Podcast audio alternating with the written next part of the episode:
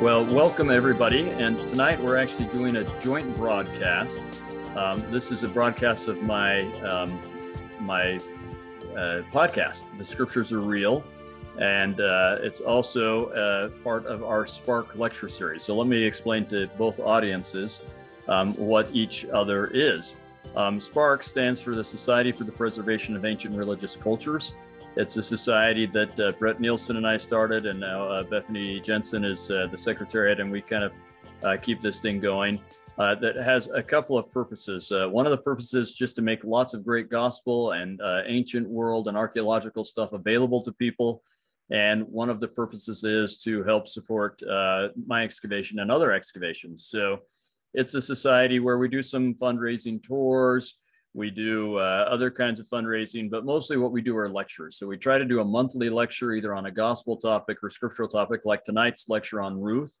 And we try to also do some that are on archaeological topics. So for example, towards the end of this month here in June, Ron and Deb Harris are going to speak. They've done some work at Petra.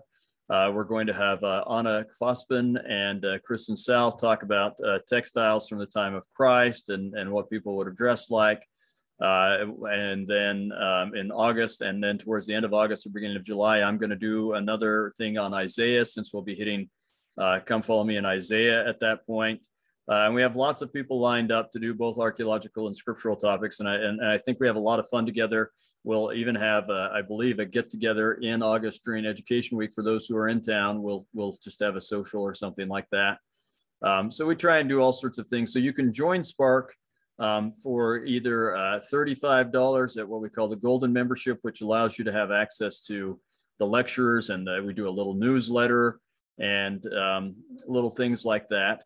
Or at the Lotus level, which is $55. And for that, well, let's say that the Golden level, you get priority for tours that we do. We do church history tours, tours in Egypt, tours in Israel. We are hoping to get those foreign ones up and going again soon. So you get priority to those. And then if you're at the Lotus level, you get all the stuff the Golden level has, plus the signed book and first priority on those tours. And then after we've given it to the Spark members, we kind of throw the tours open to the general public. So those are the things you can get.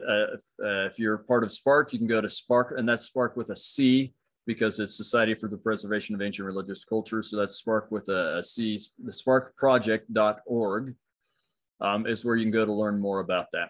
Also, this is for the podcast, The Scriptures Are Real. And that's a podcast that I try to do weekly, usually several episodes a week. Sometimes I interview people, and we just ask what elements have made the scriptures real for them. Sometimes it's archaeology, sometimes it's something they learned from language, or sometimes just an experience they had in their life that made the scriptures become real. And we're largely following the Come Follow Me curriculum, so that people can take these things that make the scriptures more real and get more out of the Come Follow Me reading.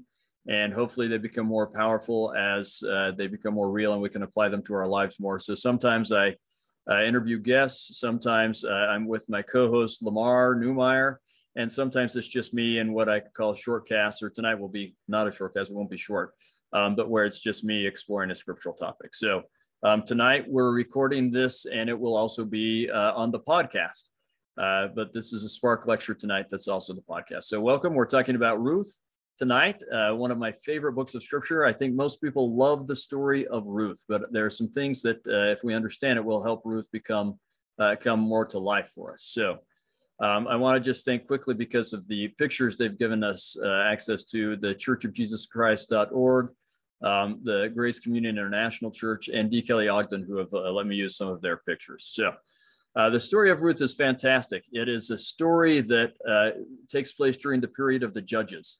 It's a story where there are no heroes. We don't have any great warriors. We don't have any prophets or prophetesses that are mentioned. We don't have any big battles or anything. This is a normal story about normal life for most people. So I think that the story of Ruth actually tells us what life is like for most people most of the time during the period of the judges. Of course, it doesn't talk about the oppression that they did experience, and that was also part of life for everybody. For example, when the Philistines were oppressing them and wouldn't let them use iron and so on. But the story of Ruth is a beautiful story. It's a love story. It's a story of triumph and so on. But there are a lot of other elements to this that make this a powerful story. And so let's explore the story of Ruth. It's inserted in the English Bible, the way we have it. It's inserted after Judges because chronologically it fits there. It's not that way in the Hebrew Bible because it probably was written by a different person at a different time period than this kind of long history we have going from either Deuteronomy or Joshua through the end of 2 Kings. But it's worth considering now because this is the time period it fits in right after the period of the judges. Maybe, and remember that the first part of the book of Samuel, Samuel is the last judge. And so that's still the period of the judges there at the first part, the first couple chapters of the book of Samuel. If we're going to understand the book of Ruth, we understand it best by understanding some cultural background things. And if you've been listening to my podcast regularly, a lot of this you'll have some idea of anyway, but I want to review these things because they're all very, very pertinent for the story of Ruth, and understanding them will help us really understand this story. So in the culture, I say cultural carrying, we could change that to covenant carrying. This is in their culture, and the covenant demands that special care be taken for certain groups of people. And those groups are the widow or orphan, and the orphan really means the fatherless. You're considered, it's not orphan, that's how it's often translated, but it means the fatherless. So if the father has died, now there's a reason for this. The father or husband was the representative in society for that family. It's a male-dominated society. I'm not saying this is how it should be or anything else. This is just the culture that they were in. And so you didn't have the same kind of representation or opportunity if there was not a father or husband available. So special care had to be taken for the widow and fatherless, for the poor, and for what the Bible calls the stranger. We would probably call it a resident alien. These are people who are not natively of the house of Israel, but have come to live there. We'll see that Ruth is one of those, all right? So let's talk about some of the ways that poor was, or that these people, these special groups could have be taken care of. And one of these ways is gleaning. Gleaning is a really fantastic way because what it provides an opportunity for people to get food who can't get food on their own, but not free of charge. They go out and work for it. And so it provides their dignity and yet provides them a way to eat. So let's read a couple of the verses that teach us about gleaning. So we're in Leviticus 19, verses 9 through 10, and it says, "And when ye reap the harvest of your land, thou shalt not wholly reap the corners of thy field, neither shalt thou gather the gleanings of thy harvest.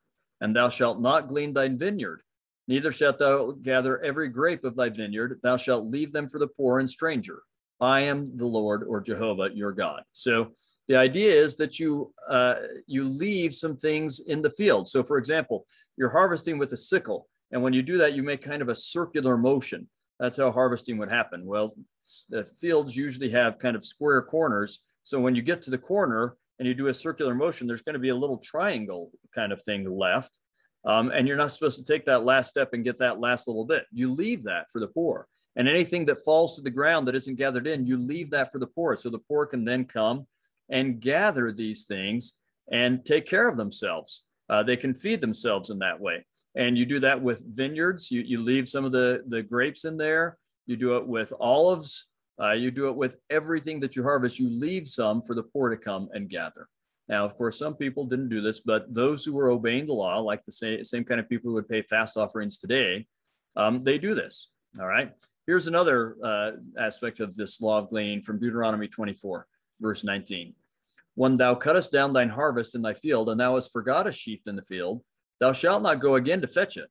It shall be for the stranger, for the fatherless, and for the widow, that the Lord thy God may bless thee in all the work of thine hands," right? So there are all sorts of ways that you're supposed to leave things for other people to then come and work and harvest.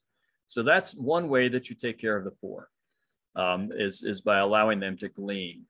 Now, here's another way that you take care of the poor. And we mentioned this in the podcast when we did the story of Judah and Tamar, but we'll just review it briefly here. It's called a leveret marriage, from the Akkadian word for brother-in-law, which is levir, or your husband's brother, levir. So the leveret law of marriage is this. Well, let's read it in Deuteronomy chapter 25, verse 5 through 6. "If brethren dwell together and one of them die and have no child, the wife of the dead shall not marry without unto a stranger. Her husband's brother shall go in unto her, and take her to him to wife. Now, this won't be a normal kind of a wife.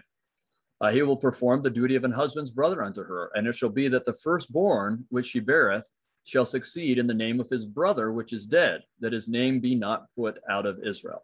So here's the thing. If someone dies, if a man dies and he doesn't have children, then someone needs to take care of the widow. And you see, part of the problem is there's no Social Security and 401k or Roth plans in ancient cultures. And so when you get too old to take care of yourself, you need children to take care of you. That's the way you get taken care of, is that your children take care of you. But if this poor widow dies and has no children, no one's going to take care of her. And what's more, her husband's name dies out. And so the idea is that the family takes her in. This is why there is a birthright child. They have extra inheritance so that they can take care of those that need to be taken care of. So that birthright son, or if it needs to be the father-in-law, then it's the father-in-law, as in the case of Judah. But typically it's the birthright son will marry this widow, and the first child won't be his, it will be his dead brother, so that his name continues and they inherit the dead brother's land and so on. And then there is a child to take care of the widow when she's older. So this is how you take care of people who are in need. This is one of the ways to take care of it. Now, there's an interesting follow-up to this. This is in Deuteronomy 25, 7 through 10, the next few verses. And if the man like not to take his brother's wife, then let his brother's wife go up to the gate unto the elders, and say, my husband's brother refuseth to raise up unto his brother a name in Israel. He will not perform the duty of my husband's brother. Then the elders of his city shall call him and speak unto him. And if he stand to it and say, I like not to take her, then shall his brother's wife come unto him in the presence of the elders, and loose his shoe from off his foot, and spit in his face, and shall answer and say, so shall it be done unto that man that will not build up his brother's house. And his name shall be called in Israel, the house of him that hath his shoe loosed. Now, this is the only time I'm aware of in the law of Moses where public shaming is a punishment, but it is in this case. You spit in his face and he becomes known as the person who has his shoe loosed. And we'll talk about what that might mean in a minute, but this is something of how important it is that you take care of this widow, that you're publicly humiliated and given a name that sticks with you forevermore if you're not willing to do this duty. So we can ask this question, what is this business about the shoe? I've read lots of scholars who've had lots of things to say about it, and I haven't been convinced by any of them. So of course I went and figured it out for myself. I came up with my own idea, and I'm sure I'm right, even if I don't know if I'm right. So I don't really know, but it just makes a tremendous amount of sense to me. In the scriptures, you use the shoe again and again and again to talk about doing up your shoe to mean you're ready to go to action. You're ready to go do what you're supposed to do. So I suppose that taking your shoe off means you are not going to do something. You're just not going to go do what you're supposed to do. And that would make perfect sense in this case. Your shoe is taken off, showing you have a duty to do and you're refusing to do it. And that's symbolized by taking the shoe off. So I think that's what's going on in this. All right. So the leveret marriage will come to play in the Ruth story as well. We also have what's known as the law of the redeemer, or the goel. And we talked about this when we did Leviticus in the podcast, but let me just cover it again briefly because it's so pertinent for this story of Ruth. In Leviticus 25, verses 48 through 49, we read, after that he is sold, he may be redeemed again. One of his brethren may redeem him. Either his uncle or his uncle's son may redeem him, or any that is nigh of kin unto him of his family may redeem him, or if he be able, he may redeem himself. So what this means is that if someone, because they can't meet a debt, and that's common in an agricultural society where people have to borrow in order to plant, and then the harvest doesn't go as well as you'd hope because of weather or whatever else, and you can't pay off that debt. If you can't pay off your debt, then your property is sold. If that doesn't pay the debt, then your children are sold. If that doesn't pay the debt, your spouse is sold. And if that doesn't pay the debt, you're sold. But at any point, any of those things can be bought back by a close kinsman. It is the right of the closest kinsman first. And if that person doesn't want to do it, then the next closest, and so on and so on. And the person who now has all this property and all these servants can't refuse the redeemer, or the goel is the Hebrew word for it, goel. They can't refuse the redeemer. If the redeemer is willing and able, then they can't be refused. They can buy these people back or redeem them into freedom. That's not only something that really provides for the poor, And again, this is why you have birthright children who have an extra inheritance so that they can help redeem those who get themselves in trouble.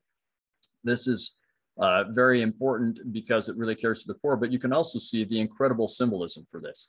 I've just finished, I've turned in a manuscript for a little booklet on what exactly the blessings of that are promised to Israel are, and how we know if we're staying on the covenant path.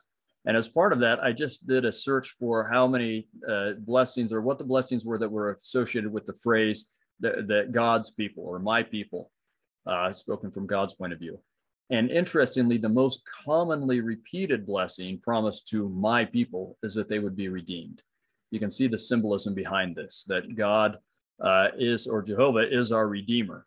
And so we'll keep talking about that, but it's a real thing as well. Well, that's very, very real. Nothing's more real than that, but it's a day-to-day life kind of thing as well for people who lose their land or themselves into bondage. So that goel, or Redeemer, is an important way of caring for the poor that will come into play in Ruth's story. So there is a principle behind that, as the Lord says, but because the Lord loved you, and because he would keep the oath which he had sworn unto your fathers, hath the Lord brought you out with a mighty hand, and redeemed you out of the house of bondmen, from the hand of Pharaoh, king of Egypt. So the Lord says, I redeemed you. I want you all to redeem each other. Very, very important. All right. So again, the Redeemer and the hope of Israel is the Goel, or the Redeemer of Israel. So we've looked at cultural caring through the leveret marriage, the Redeemer, the Goel, but also those with no family, or the stranger, all right, that you have to take care of the stranger or the resident alien. In Exodus 22:21, it says, thou shalt never vex a stranger nor oppress him, for ye were only strangers in the land of Egypt. Again, stranger means resident alien. So you can't ever oppress a resident alien. And there are lots of laws where you're supposed to take care of them and help them the same way you would the poor. And we're only touching on a couple of these. There are lots more laws about taking care of the poor, but we're touching on the ones that we'll see in Ruth. I do have one in, I think it's with Deuteronomy, but it might be with Leviticus, where I, at one of my podcasts, where I talked about covenantal laws for taking care of those in need. I do want to highlight a couple of examples of strangers or resident aliens, foreigners who became Israelites, all right? So, for example, at the renewal of the covenant with Moses, there on Mount Nebo, everyone who was with them who was not part of the house of Israel became part of the house of Israel at that point. That also happened with Joshua at the end of the book of Joshua when they do covenant renewal. Everyone that was with them could become part of Israel. One of those groups was the Gibeonites, an entire city of people who became part of Israel. And at the Passover, it says anyone who wants to be part of the Passover, this is what they have to go through, and then they can be an Israelite and partake of the Passover. So we know that that happens from time to time. We learn about them again in Exodus 12:48-49. And when a stranger shall sojourn with thee, and will keep the Passover to the Lord, let all his males be circumcised, and then let him come near and keep it. And he shall be as one that is born in the land, for no uncircumcised person shall eat thereof. So this has to do with the Passover, all right? One law shall be to him that is homeborn, and unto the stranger that sojourneth among you. It's the same law applied to both. If they decide to become part of the house of Israel, then he just has to be circumcised and keep the law, and then he can be part of all the things that are part of being Israel, including Passover and everything else. Basically, you can join Israel, is what this is telling us. One last thing, and I've talked about this a number of times in a number of lectures and places, but it's the idea that there's a loving kindness that's available inside the covenant. The Hebrew word is chesed, and if you are part of the covenant, then there's a special love and mercy that is available to you. And that's because of that covenant relationship that God shows you because of the relationship you've formed with him.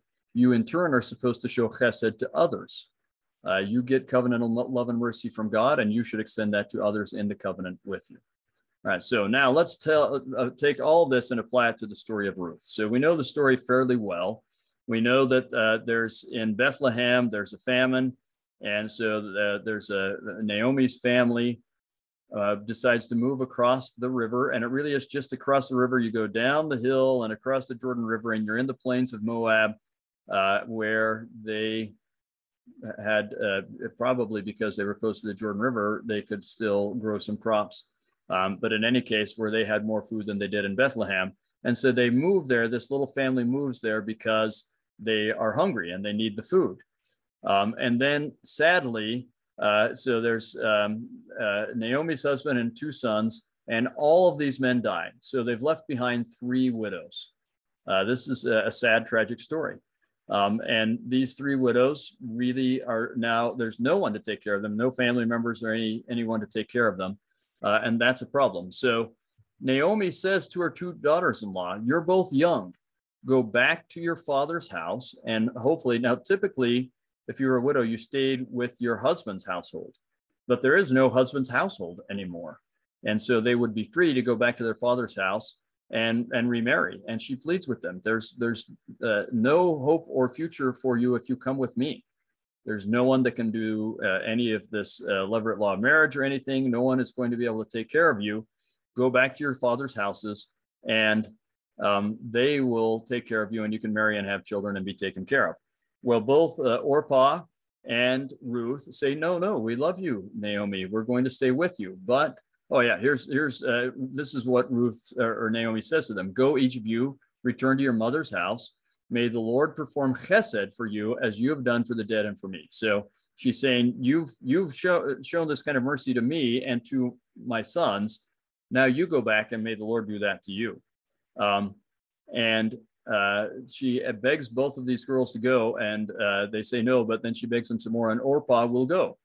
But Ruth will not go. So Orpah goes off. Ruth says, I'm staying with you, Naomi, no matter what, I'm going to stay with you. And as part of that, she says, thy people shall be my people and thy God, my God. This is evidence that Ruth has converted, that she is becoming an Israelite and believes in and worships Jehovah. And that becomes a key element in this story, that she has joined the covenant people and is of the covenant. That's a really key element.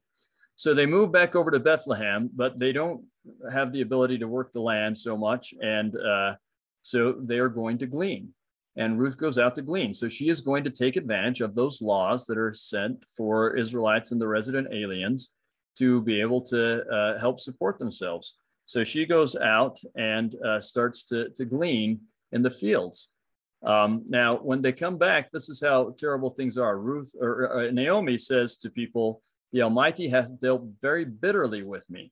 I went out full, and the Lord hath brought me home again empty. Why then call ye me Naomi, which means pleasant, seeing the Lord hath testified against me, and the Almighty hath afflicted me. So she says, call me Mara instead, which means bitter. Now, it turns out that when Ruth goes to glean, she ends up accidentally, as it were, in Boaz's field. But it's not really accidentally. It says in the King James English, her hap, which means really her luck or her, just how it happened to work out in Hebrew. She goes to Boaz's field. But the author isn't trying to say this was luck. This was being directed by God. It's clear from the way the author gives us the information and from everything that happens in the story. Ruth was meant to go to Boaz's field and to meet Boaz. And Boaz came and met her and talked with her and was very, very kind with her. And he told her, don't go anywhere else. Always glean here. And then he said to the workers, never turn her away, but allow her to glean. And even he said, leave extra for her. Leave extra droppings of the wheat for her and the barley and the emmer.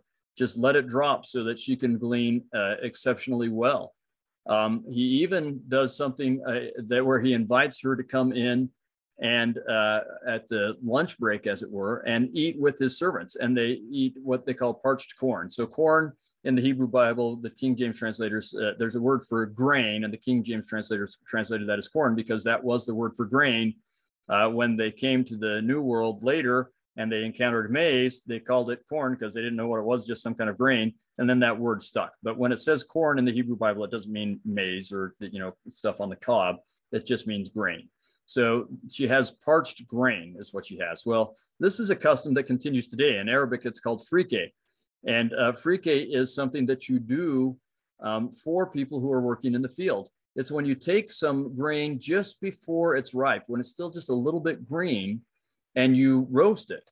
And because of the stage of ripeness, when you roast that way, it caramelizes and it gives you a natural sugar boost. And so they feed this to people in the middle of the day so that they have energy in the afternoon as much as they had in the morning to continue working.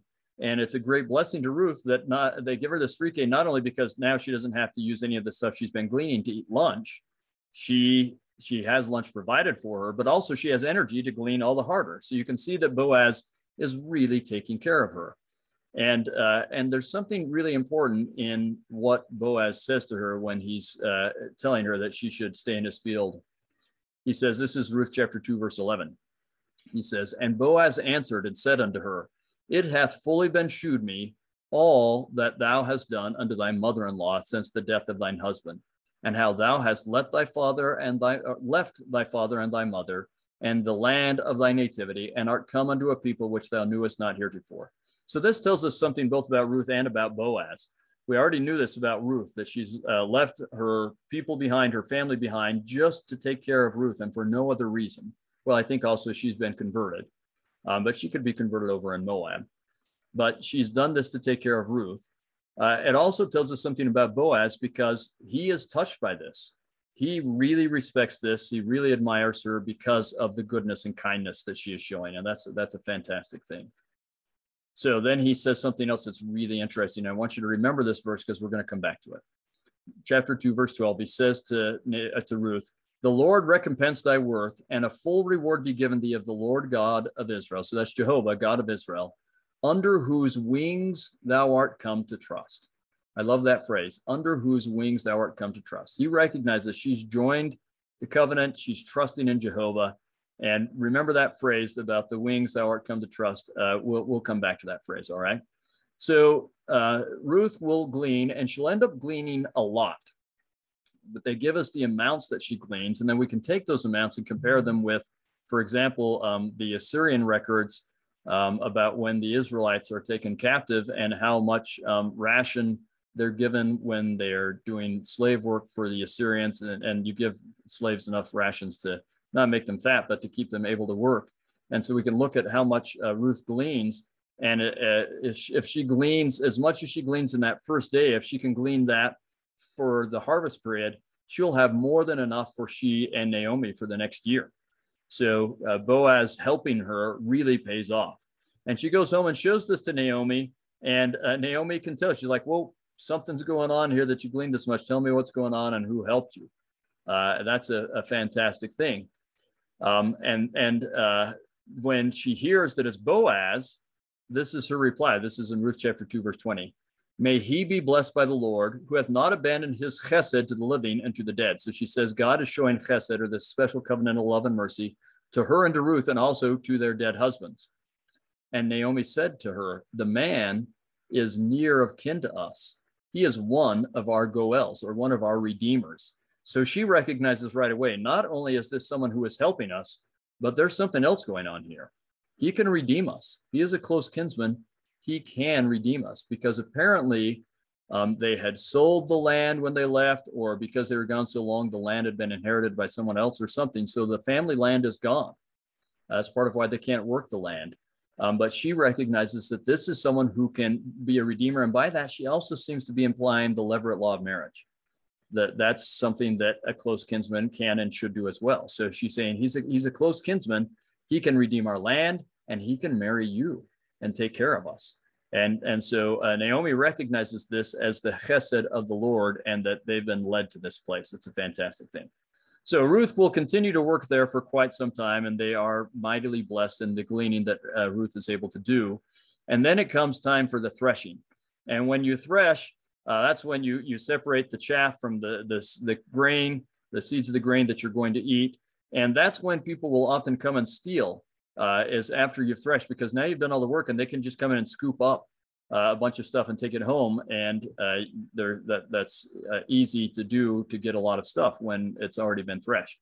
And so a tradition grew up in the Near East that often the owner and sometimes the owner and some of his hired servants would sleep on the threshing floor. After threshing had begun, they'd sleep there to make sure that no one was stealing anything. And so Boaz goes and sleeps on the threshing floor. And Naomi says, this is our chance. She's been looking for the time where she can have Ruth seek for the chance to be redeemed, both in terms of the land and of the leveret law of marriage. And she says, tonight, I know you're going to be able to go talk to him, because he's going to be sleeping on the threshing floor. So go and talk to him and see what happens. And so sure enough, she goes out to where he's been threshing. and she visits with him, and we'll talk about what he says to her there. But he also then will send her home. He'll fill up her skirt with even more food so that she has even more food to take home. But this is what he says when she comes and he figures out who's there. He says, "Who art thou?" And she answered, "I am Ruth, thine handmaiden. Spread therefore thy skirt over thine handmaiden, for thou art a near kinsman."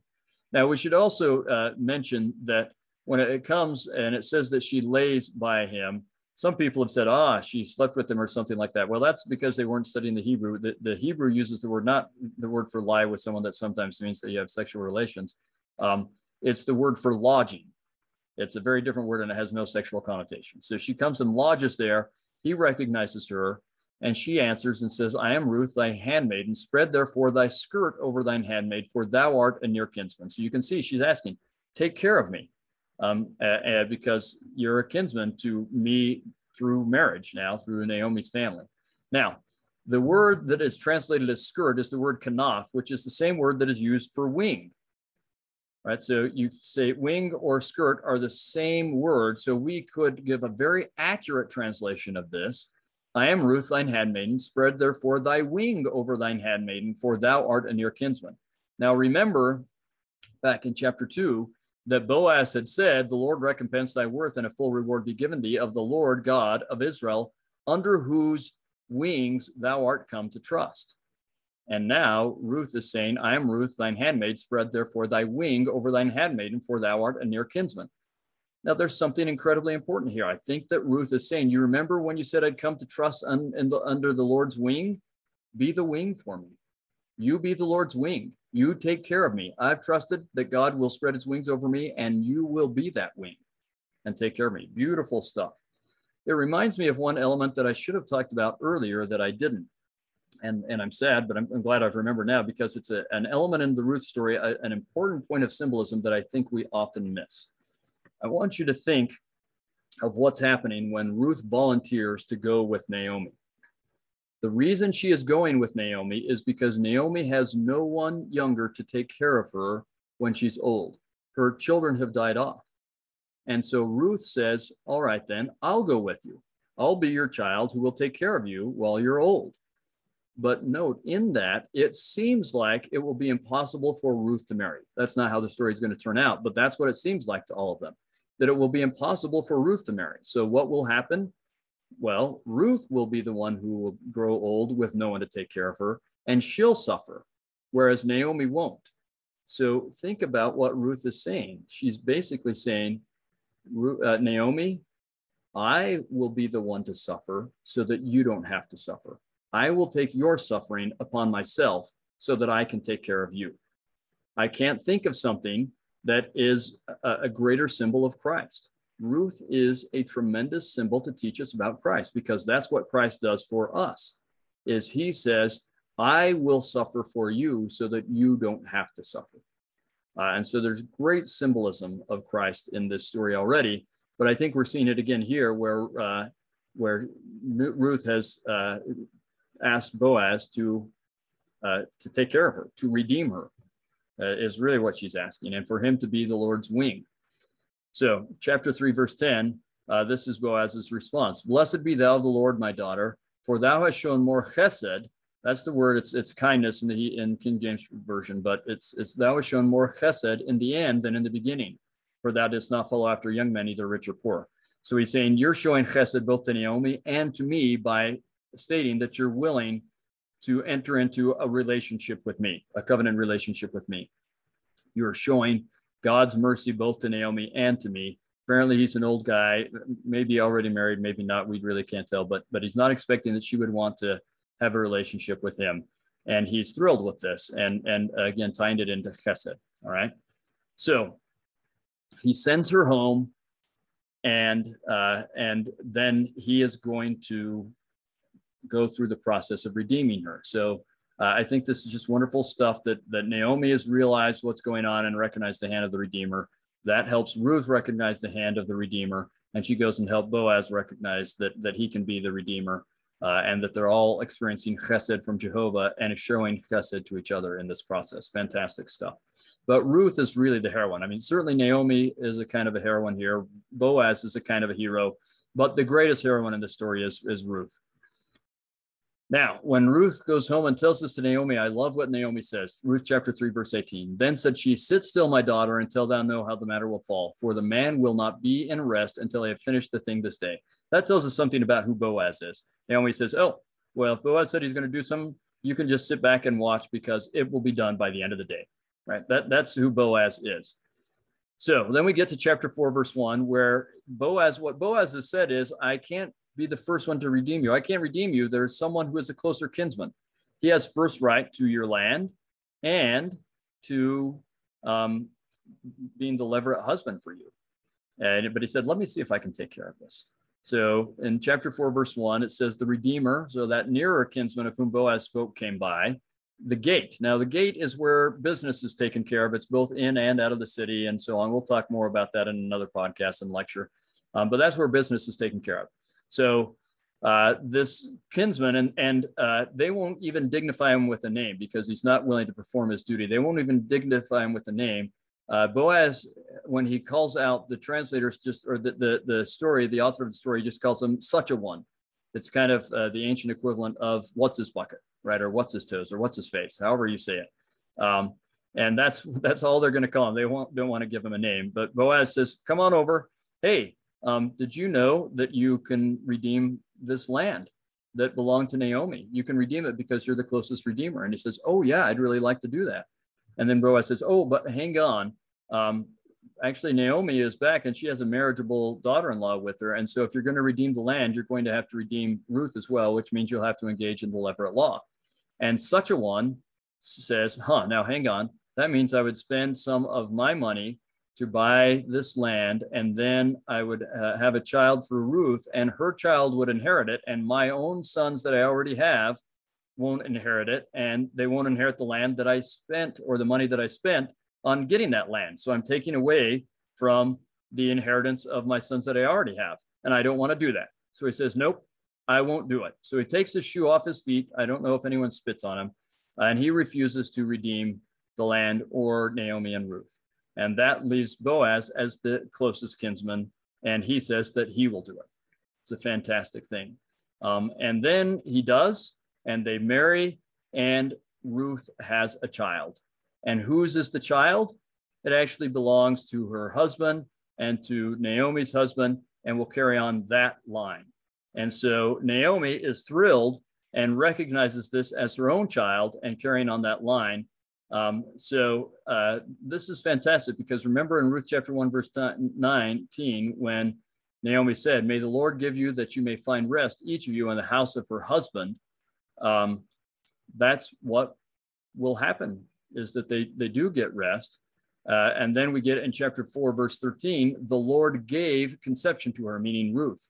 So note how in chapter 1, Naomi asked that the Lord would give them rest. And in chapter 4, he does give her rest in the form of conception, that she will have a child that will take care of her and so on. And so the request by Naomi in chapter 1 is fulfilled in chapter 4, which is some beautiful poetic stuff going on there. And then Naomi also says this in chapter 4, verse 14, blessed be the Lord who hath not left thee this day without a redeemer. Right? She recognizes the temporal redemption. But I think that should all help us also recognize and understand the spiritual redemption that is symbolized in this story. And then in verse 15, Naomi says, he will be unto thee a restorer of life and a nourisher of thine old age, for thy daughter-in-law who loveth thee, who is better to thee than 7 sons hath borne him. Well, that's actually what people are saying to Naomi. I apologize. So they're saying that now you have a grandson who will take care of you and is going to take care of your daughter-in-law. And that daughter-in-law is better than 7 sons because she took care of you and she's given you this son who will take care of you.